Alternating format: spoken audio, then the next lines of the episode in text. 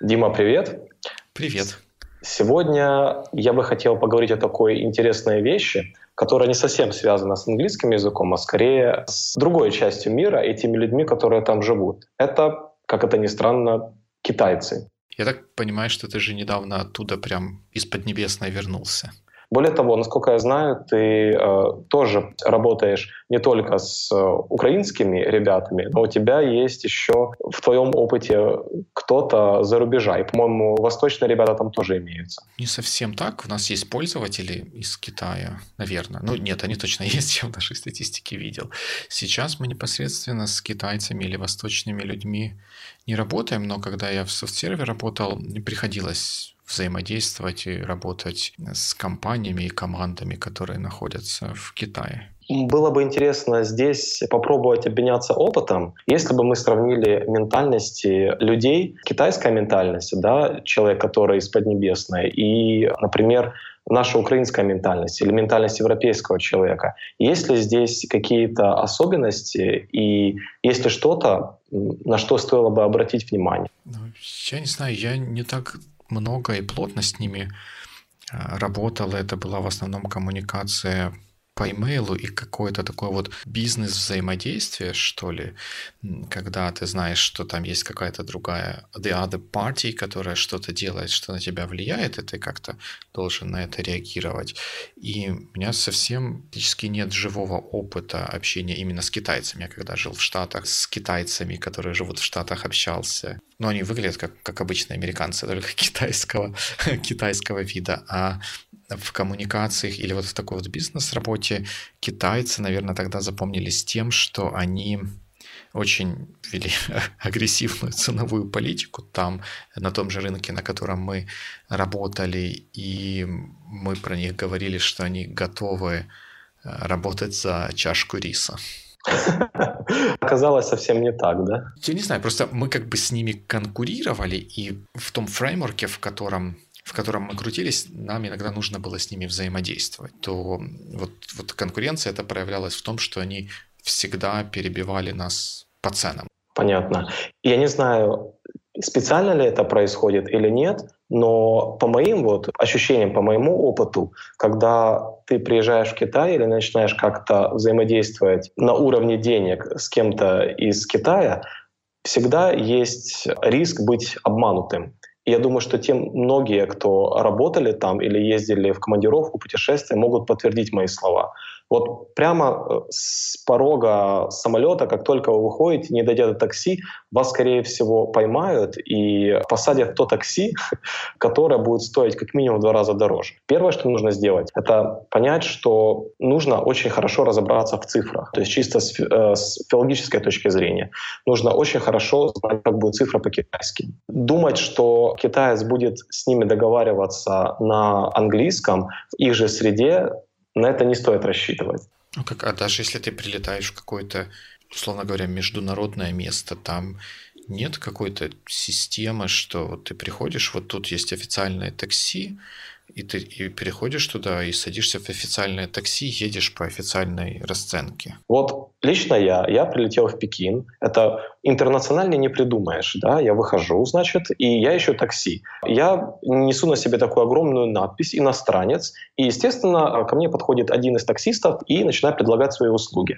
И я как человек уже опытный, потому что в Китае я был второй раз, я знаю, что его нужно спросить. Я задаю всего лишь два вопроса на китайском. Во-первых, я спрашиваю его «та-пяо, пу-та-пяо». Это означает, есть ли у вас счетчик или нет. Это первое, что нужно узнать. И второе, что я ему говорю, я ему говорю, что «wo яо фа пяо». Это означает, что мне нужна квитанция. И вот если эти два пункта э, положительны, да, то дальше можно продолжать вести переговоры. Очень важно понять, какое такси а, является государственным. Потому что в Китае есть частники, а есть государственные такси. И вот если эти два пункта, два вопроса пройдены, то вы, скорее всего, пойдете в государственное такси. Но не факт. Вас также могут прям вот сотрудники аэропорта взять и посадить в машину, даже выписать квитанцию и чек, но эта машина будет не государственным такси, и все равно вы заплатите в два раза больше. Поэтому задаем эти два вопроса, это очень важно. И разбираемся, государственные такси или нет. Они должны быть окрашены, вот как вот нью-йоркские такси, либо желто-красные, да, либо желто-синие. То есть должна быть какая-то желтизна в машине. И обязательно должен быть счетчик. Как только садишься в такси, э, счетчик должен сразу включаться.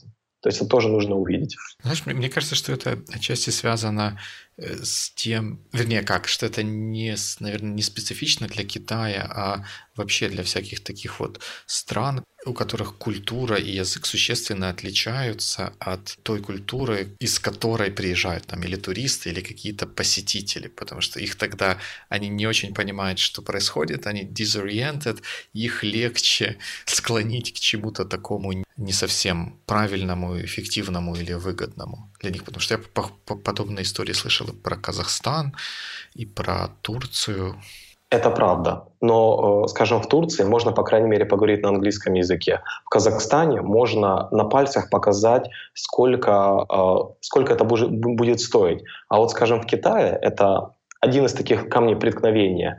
Тут даже показать на пальцах числа получится не так, как в европейской стране. Например, я хочу там ну, банально показать один, да, что я делаю. Я высовываю один палец, это означает один. Также я это делаю два, два пальца, три, три пальца, четыре, четыре и пять — это пять пальцев. И вот здесь останавливается китайская логика, а дальше она идет совершенно по-другому. Скажем, если я хочу сказать, что что-то стоит 6 или 600 или 60, я не могу показать 5 пальцев на одной руке, один на другой.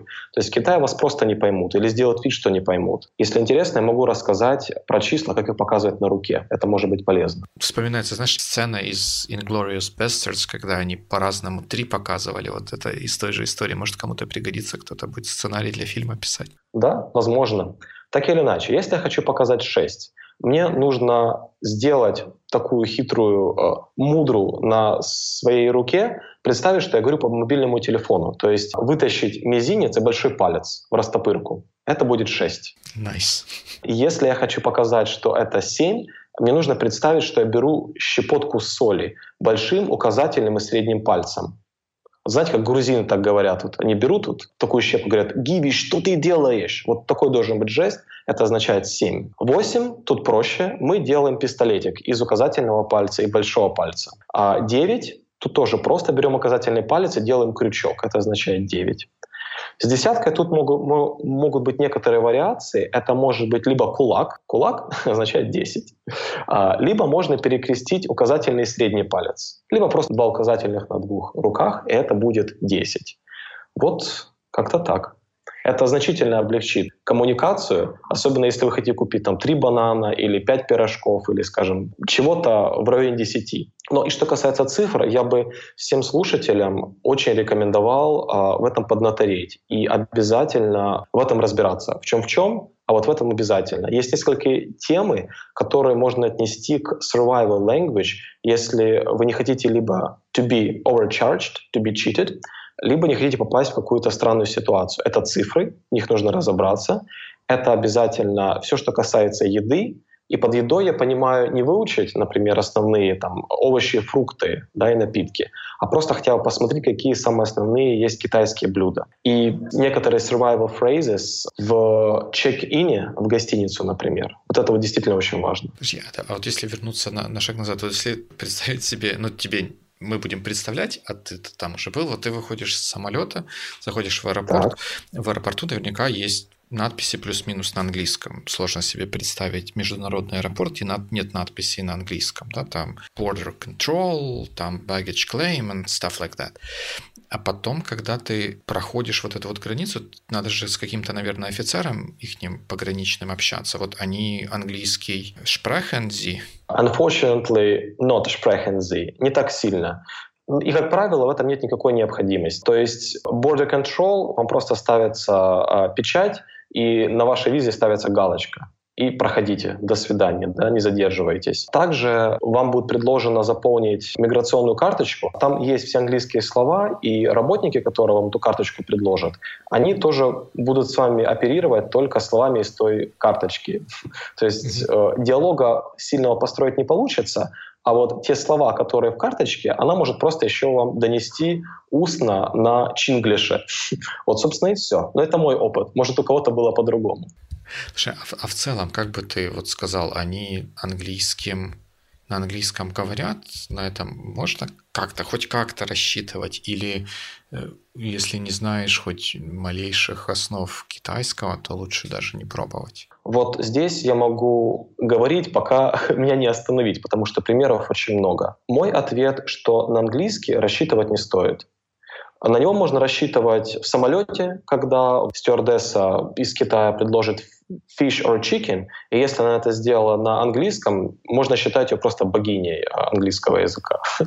Уже неплохо. А, но что касается остальных моментов, за все два раза моего пребывания в Китае можно по пальцам посчитать тех людей, которые более-менее на уровне pre-intermediate смогли общаться со мной на, на английском языке.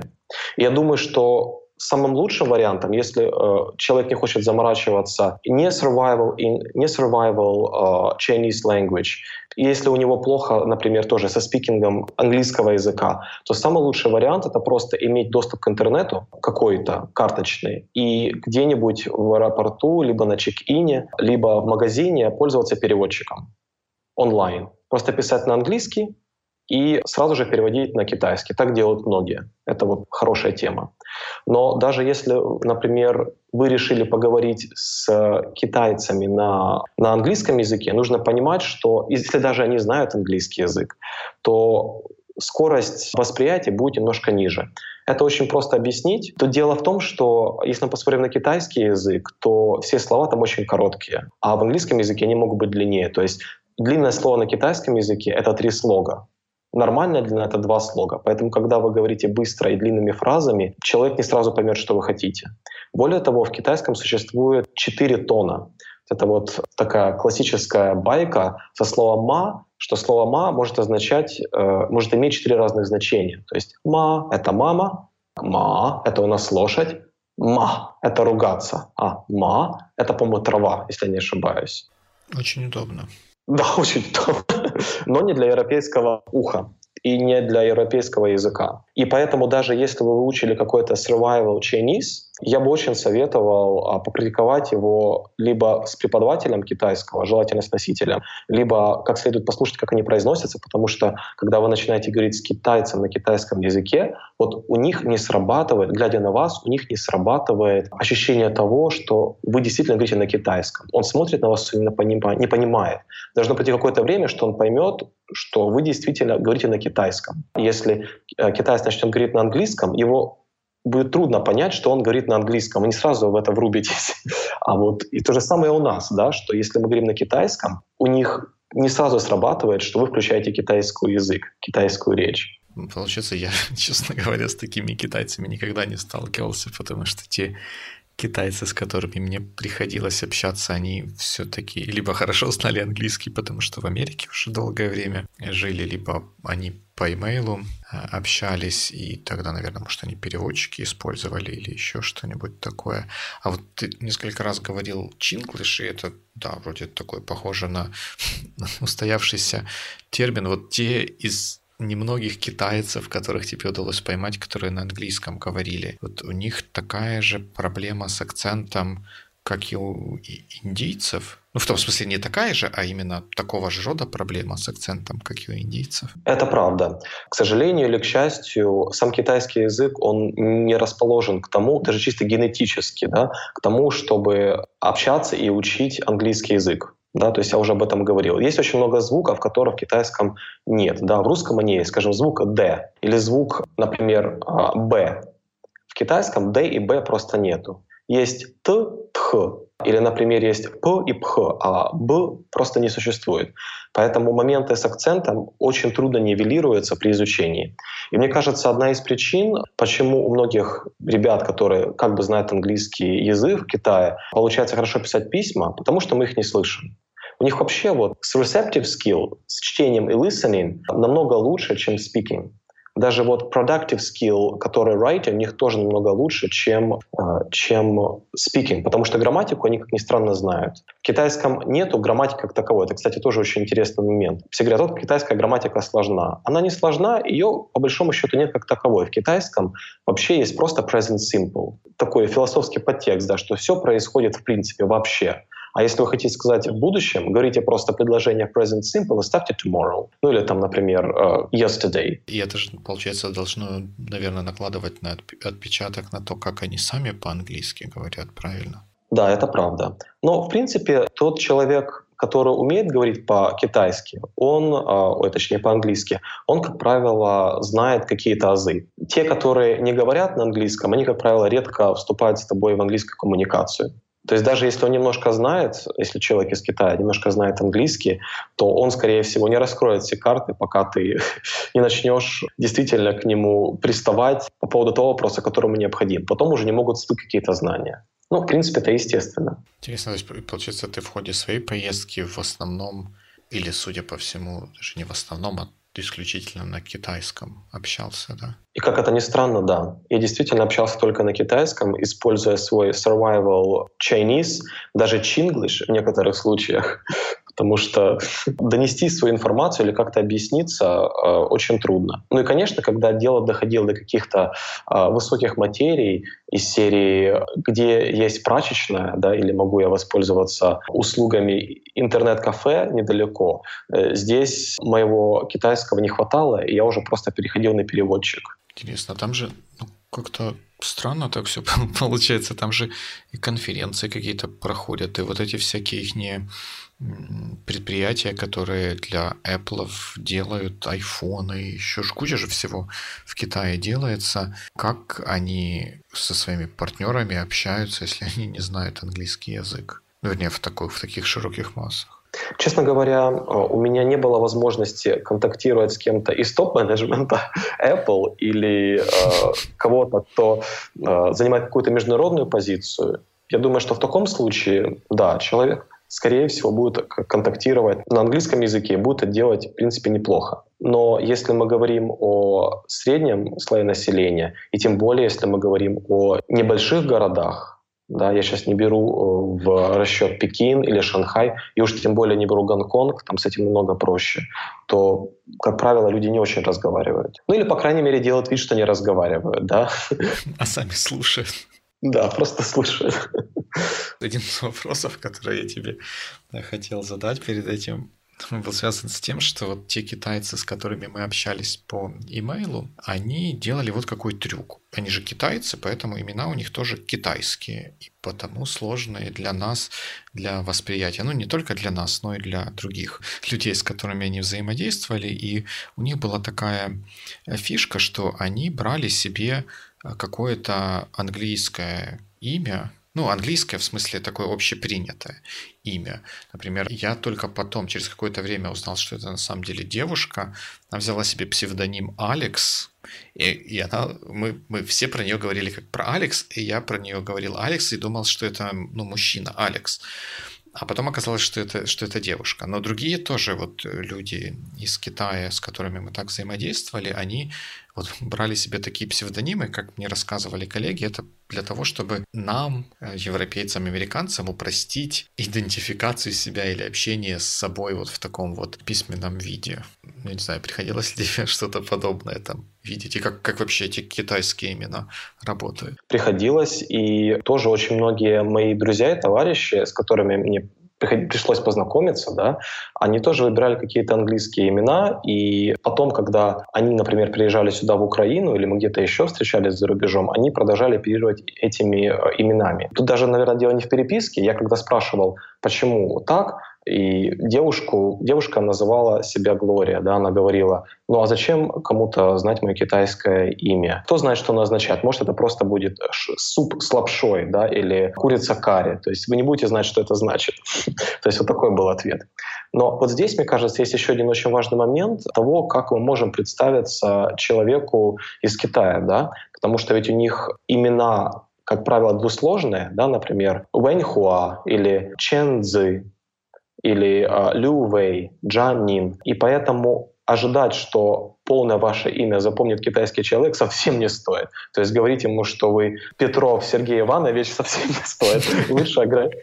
Лучше ограничиться первым именем, да, там, Дима или там Алекс. То есть иногда даже не присылать как Алексей. Для них это тоже было сложно. Судя по тому, что ты рассказывал про, про слово «мам», мне тоже так не стоит себя называть. Вдруг это будет какая-то кривая лошадь или что-то там такое, если я неправильно скажу. Если честно, нет. Вот с именем Дима точно могу быть уверен, что все будет хорошо. Единственное, что произносить ее будет на манер Дима, потому что, как я уже говорил, нету звука «д» в ага. китайском языке. Если я не ошибаюсь, и пускай не поправят китайские филологи, то имя Даша может означать какое-то ругательство, потому что что, опять же, нету звука «д», и «таша» означает что-то не очень хорошее. Но здесь меня можно лучше проверить. То есть это, получается, как бы в две стороны на самом деле работает, да? И нам надо для них упрощать наши имена, и они тоже как-то хотят сделать это привычней, ну или как-то боятся того, что это будет как с Кока-Колой, да, где-то было, что ну, в каком-то языке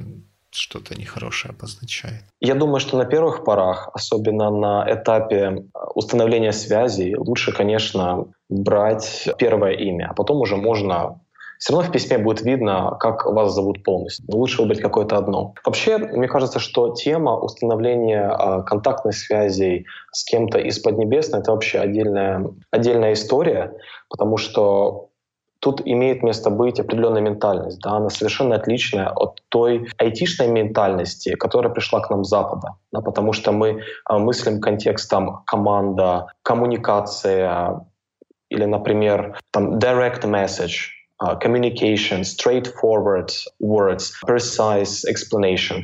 То есть вот у них uh, немножко по-другому, потому что, скажем, если кто-то приезжает в Китай и вы хотите сделать бизнес — то лучше иметь не китайского переводчика, да, а своего переводчика, потому что в их стране брат-брат обязательно поймет, а вас, скорее всего, могут и надурить. Я помню, что у меня был, была такая идея попробовать поработать в Китае, преподавать английский язык немного. И, скажем, сделать это так, как здесь, просто прийти в компанию, написать резюме, прийти на собеседование, дать показательный урок, показать, что я умею. Это работает немножко не так. То есть здесь а, там в Китае все работает по принципу кум, сват, брат. Тебя должны посоветовать, у тебя должны быть рекомендации. То есть ты должен быть в каком-то смысле как член семьи или друг члена семьи. Вот тогда можно с тобой о чем-то говорить. А как же тогда такие связи установить? То есть это надо находить китайцев, которые как-то контактируют или выезжают да, за рубеж, с ними дружиться, а потом вместе с ними ехать дружиться с китайцами из Поднебесной. Можно так, а можно э, стараться заводить знакомства, когда уже едешь туда. Но второй вариант более проблематичный. Потому что у меня, например, ушло какое-то время, чтобы просто прийти на первое собеседование. Я думал, что с этим будет все ок, и что в Китае так много китайцев, которые так мало знают английский язык. И, как говорили многие мои коллеги, там существует большой спрос на это. Но, как показала практика, так и есть, но для того, чтобы прийти на собеседование, должен быть какой-то референс то, что меня очень поразило, это то, что, как правило, на мир да, а, переполнен китайскими вещами. То есть все брендовые одежда да, или какие-то немецкие вещи, они, как правило, не как правило, могут быть сделаны в Китае. Но если, например, в Китае захочется купить что-то брендовое, например, обувь Эко да, или какую-нибудь там а, одежду Nike, то это будет стоить очень больших денег. Потому что Китай — это коммунистическая страна, и, по крайней мере, вот в северной а, части Китая, в Пекине, например, придется заплатить то, что называется налог на роскошь. То есть туфли эко по сравнению с той ценой, которая, скажем, есть у нас где-нибудь в обычных бутиках, будет в три, а то или в четыре раза больше, если еще не больше. То есть, получается, все, кто сейчас у нас ходит в Nike, это, в общем, круто, роскошно живут люди. Да, и, по крайней мере, им не нужно за это переплачивать, это точно. Для меня неожиданностью оказалось, что ты с китайцами на китайском разговаривал, что я теперь даже не знаю, что сказать. То есть ты с китайцами на этом китайском вот так вот общался, и вы находили общий язык. А, но они же тоже, ну, совсем же не такие люди, как, как мы. Что, что еще такого интересного, особенного есть, что нам было бы полезно знать, прежде чем заводить с ними знакомство? Ну, не, не в плохом смысле заводить знакомство, а если надо будет с кем-то общаться или кому-то, может, на конференцию в Китай ехать или заказывать производство где-то в Китае. Тоже же такая достаточно распространенная история для современного мира. Но вообще, мне кажется, что очень справедливо один из американских психологов поделил мир на э, два типа культур. Есть high context culture и то, что называется low context culture. И вот китайцы, они представители как раз uh, high context culture. Это означает, что они индивидуалисты, они э, семьянины, то есть для них общинность и понимание того, что ты за человек, играет первостепенную роль, чем то, э, что ты можешь и, скажем, какой у тебя бизнес. Да? То есть им для начала нужно узнать самого человека. То есть это противоположно американскому low context, где при встрече после «Hi, how are you doing?» and uh, «What's the weather like in Ukraine?» можно сразу переходить к делу. То есть в Китае, скорее всего, понадобится немножко рассказать о себе, и тебя должны как бы принять ближе. Вот тогда уже можно будет говорить о каком-то бизнесе. И полезно иметь рекомендацию от родственников. Да, если такие встретились вам где-то в самолете или где-то еще. Это правда. Ну и, конечно, мне кажется, было бы приятно э, человеку из любой страны знать, что ты хотя бы немножко говоришь на Э, их языке это тоже располагает. У меня был очень такой интересный случай на базаре, когда я пытался сторговаться за какой-то из магнитиков, который я хотел привезти родителям. И э, мы, значит, стоим, рядом со мной наша девушка из Украины, которая мне э, помогает, и которая китайский на очень хорошем уровне. И вот мы говорим, сколько стоит магнитик? И китайская продавщица нам говорит, он стоит 20 юаней. И все это на китайском языке, да, весь этот диалог. И она потом на красивом чистом китайском говорит, а сколько стоит магнитик для своих? И вот она говорит, для кого для своих? А моя подружка говорит, ну как для кого? Для китайцев? То есть все посмеялись. Была такая очень приятная разрядка, и мы получили очень неплохую скидку прямо на месте. Купили буквально кучу магнитиков оптом мир китайского языка, мир английского языка, они приречені на то, чтобы не найти друг друга, как и, в принципе, все европейские восточные языки.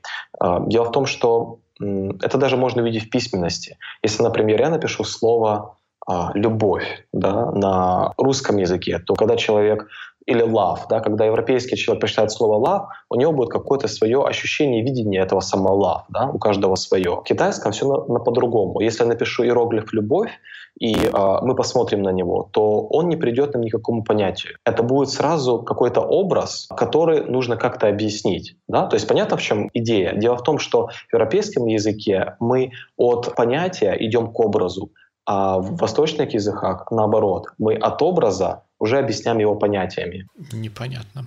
Вот да. Ну, например, если есть слово love, оно у каждого свое, да, у каждого есть свой образ. А если я напишу слово love иероглифом, то объективно, что это будет означать? Это будет означать, что есть тигриная лапа, которая прикрывает крышу, под которой живет друг. Вот такой вот образ любви. Это так вот иероглиф этот выглядит? Да, именно так и выглядит. Идея заботы, покровительства и опеки. Вот так вот видят любовь, по крайней мере в Китае, судя по всему. Ну, может, как-то развить вот эту тему, потому что вот я не, не совсем понял, что значит, что они идут. Вот, вот если у них вот любовь обозначается вот таким вот символом, он замысловатый, но он такой, это же, если его кто-то читает, то он же тоже воспринимает это как любовь, а не как тигра в домике. Да, в том-то и дело. В том-то и дело. В смысле, что он его как тигра в домике воспринимает? Я, честно говоря, не знаю, как он его воспринимает, но любовь он произносит именно так. И пишет он ее именно так. То есть восточный язык китайский язык — это язык образов. То есть ты как бы набрасываешь какую-то картину, которая должна создать у слушателя ощущение, которое сходно с тем, которое ты пытаешься передать. Что-то типа того. А в европейском языке, напротив, у нас есть набор понятий, которые приводят к этой самой картине. Вот если вот это взять угу. иероглиф, то его прям надо три слова сказать, что там тигр сидит в домике и с нежностью смотрит в окно. Нет, это просто а, будет такая картинка. Звучит это просто как «ай» — «любить» очень коротким словом. В том-то и дело, что мы это раскладываем на тигра, можем разложить да, при анализе, на тигра, крышу и э, друга, которые там. А для них это что-то как, как цельный образ, которым они оперируют для того, чтобы сказать о своих чувствах. Замысловато. Да, это, это точно. А как вот вообще вот эти иероглифы, они пишут они обычные шариковые или какие-то ручки используют карандаши, чтобы эти иероглифы писать или нет? С этим у них тоже все окей, они могут прекрасно обойтись шариковой ручкой. Единственное, что если кто-то вам на ресепшене написал что-то, какой-то иероглиф, то даже если у вас есть база китайского языка, понять это вообще невозможно, просто каракули. Это может понять только такой же носитель языка или другой китаец. И интересный момент в том, что если, скажем, пойти куда-нибудь вот на рынок, да, и вот и у вас есть запись этого иероглифа где-то в бумажке, то не каждый человек, например, на базаре может это прочитать. Это еще зависит от уровня образования.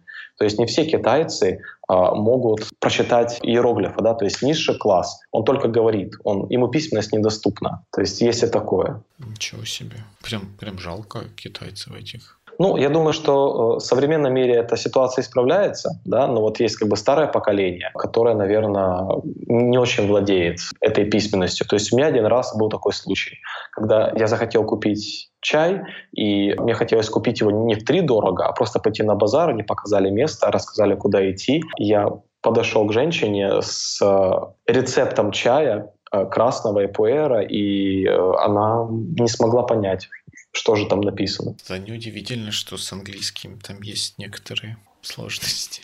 Сложности и есть сложности в обучении, потому что если, например, я хочу выучить иероглиф, да, то что я делаю? Я просто беру и прописываю его многочисленно, многократно. Например, две страницы, и а, тогда, возможно, я его запомню. То есть так их обучают в школе, так они это делают. И так, например, учил когда-то базовый, базовый китайский я, когда занимался еще в университете. Как, например, учит китайский человек в начале английские слова? По такому же принципу. Например, ему нужно выучить слово table. Он берет и просто его прописывает, как прописывает иероглиф. Table, table, table, table. Пока он не напишет две страницы, он может его даже не запомнить. Уже только через какое-то время, когда у него будет база английского языка, он может из этих букв составлять предложения. На начальном этапе для него эти слова такие же иероглифы, которые ему нужно вот по отдельности выучить. Да, получается, нас-то учат, что у нас есть свой какой-то алфавит, и он там как-то плюс-минус транслируется в английский алфавит. Ну, по крайней мере, основные звуки, ну, какой-то какой смысл имеют. А здесь же совсем все по-другому. Когда нужно рисовать тигра под сенью дома, наверное, сложно понять, что это tiger. Судя по всему, да как показывает практика, так и получается. Круто. А ты планируешь еще в Китай как-нибудь возвращаться? Я бы очень хотел. По многим причинам. Во-первых, это, это что-то экзотичное, и когда ты уже знаешь язык, тебе хочется это развивать. Да? То есть это интересно. И во-вторых, Китай очень большой, там еще очень много чего можно увидеть. Мне приходилось быть только на севере, а в южной части, к сожалению, пока еще нет. Думаю, это еще свершится. Здорово. Ну, надеюсь, что ты из той поездки тоже приведешь какие-то интересные истории, может быть, к тому моменту китайцы как-то английский подтянут. Ну а если не подтянут, то мы попробуем на- научить. Потому что за время моего пребывания в Китае ко мне как минимум подходило человека четыре и просто просили с ними побеседовать на английском языке. Сходить в кафе, выпить кофе, а, возможно, провести время как-то. То есть вот они открыты к этому, и если немножко знают английский, они вот готовы брать и как-то учиться. Другое дело, что они не знали, что я преподаватель английского языка. Они просто смотрели меня как на белого человека, с которым можно уделить время практике. Ну, попрактиковаться это важно. А тут вдвойне с преподавателем. Да, именно так. Здорово. Мне кажется, на этом тогда мы можем поставить наверное, точку в, в этой китайской истории. Может быть, какие-то еще у тебя всплывут интересные воспоминания, ты с нами поделишься? Непременно да, а еще больше было бы здорово привести что-нибудь свеженькое из следующей поездки. Если хотите попрактиковать китайский, то, наверное, вы знаете, куда обратиться, или это, это наверное, лишнее было. Не, нормально. Китайский или чинглиш, вы знаете, что можно обратиться за советом к Алексею. Точно. Ну, я как минимум несколько для себя интересных историй про Китай узнал, которые скорректировали мое восприятие. И думаю, что мы в шоу-ноутс добавим ссылку на то, как вот этот иероглиф замечательный с тигром в домике пишется, чтобы все смогли оценить сложность и красоту китайского языка. И глубину мысли, которая идет через всю историю, не меньше. Да, через каждого китайца, когда он смотрит на этот древний знак.